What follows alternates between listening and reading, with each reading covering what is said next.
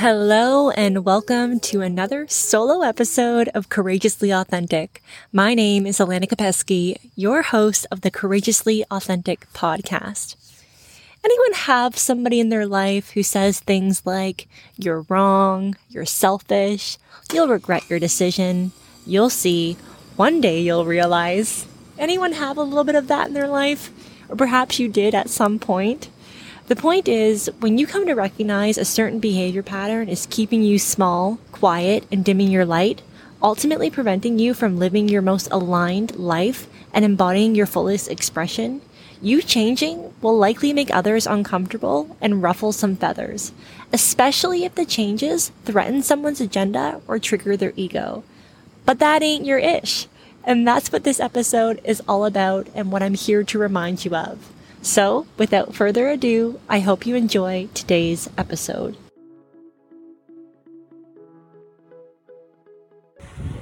Hello, beautiful souls. It's a windy one out here today, but it's beautiful out. So here I am.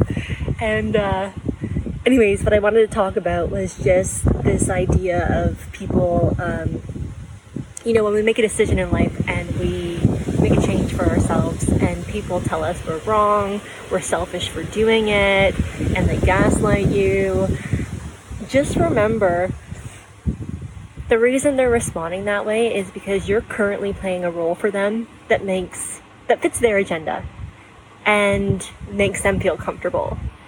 It's actually really selfish to hold someone back like that. And I've been on the receiving end of this in multiple different situations and relationships in my life.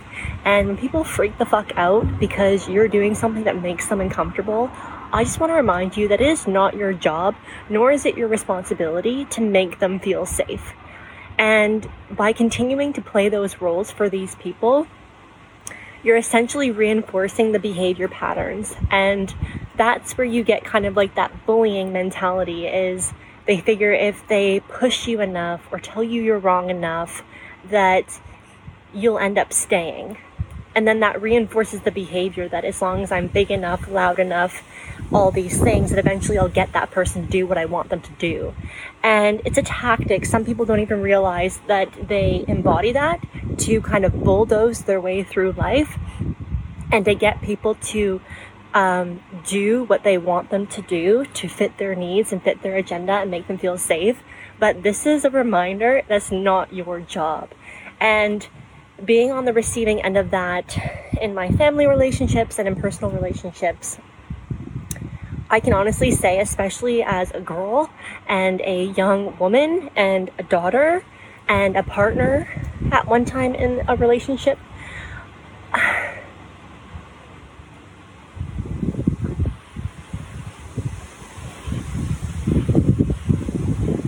I've lost my train of thought. what I was going to say is being on the receiving end of that, not fully developed, struggling, insecure at times, struggling with anxiety, depression, and all these things. You believe those stories and you believe those narratives, and so you keep playing those roles until you don't. And if someone asked me today what shifted and what changed,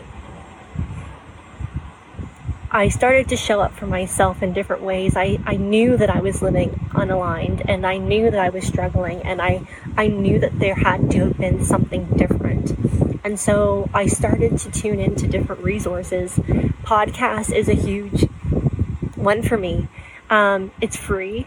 And there's a lot of good people out there that are willing to give a lot of advice away and they're not charging for it. And that was the start. That's when I started to change those neural pathways in my in my brain when I started to minimize the ones that were keeping me small, that were keeping me you know voiceless and then the conditioning the new conditioning started to kick in. And then from there you know i just started writing more and looking at my daily habits and ways to support myself which ultimately over years of practice gave me the strength and courage to make change to speak up um, to not be afraid to not allow the naysayers to keep me small.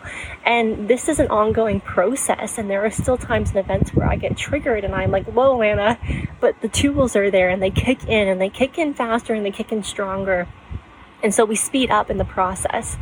But yeah, if you're going through this, if you've been through this, or if you're faced with this at some time in your future, just know it's not your job to take um, responsibility over other people's insecurities. And yeah, I hope this was useful. As always, please let me know what you guys think. Um, I love getting insight from other people. I love to hear how they perceive and interpret messages. It really just adds to my ability to tap in and to help and to serve more in a bigger way when I hear other people's perspective and experiences. So, sending you my love, and you guys take care. We'll talk to you soon. Thank you for listening to the Courageously Authentic podcast the show that embraces self exploration and redefines traditional expectations of success, happiness, and prosperity. If you love this episode, please consider giving us a rating and review. Not only will your support assist me in building my dreams, it also helps get this information into the hands of more listeners like us and those seeking the aligned and awakened path. If you think your friends and network would enjoy this episode, please share it on social media, subscribe to the podcast so you never miss an episode, and connect with us on Instagram. I'd love to hear from you.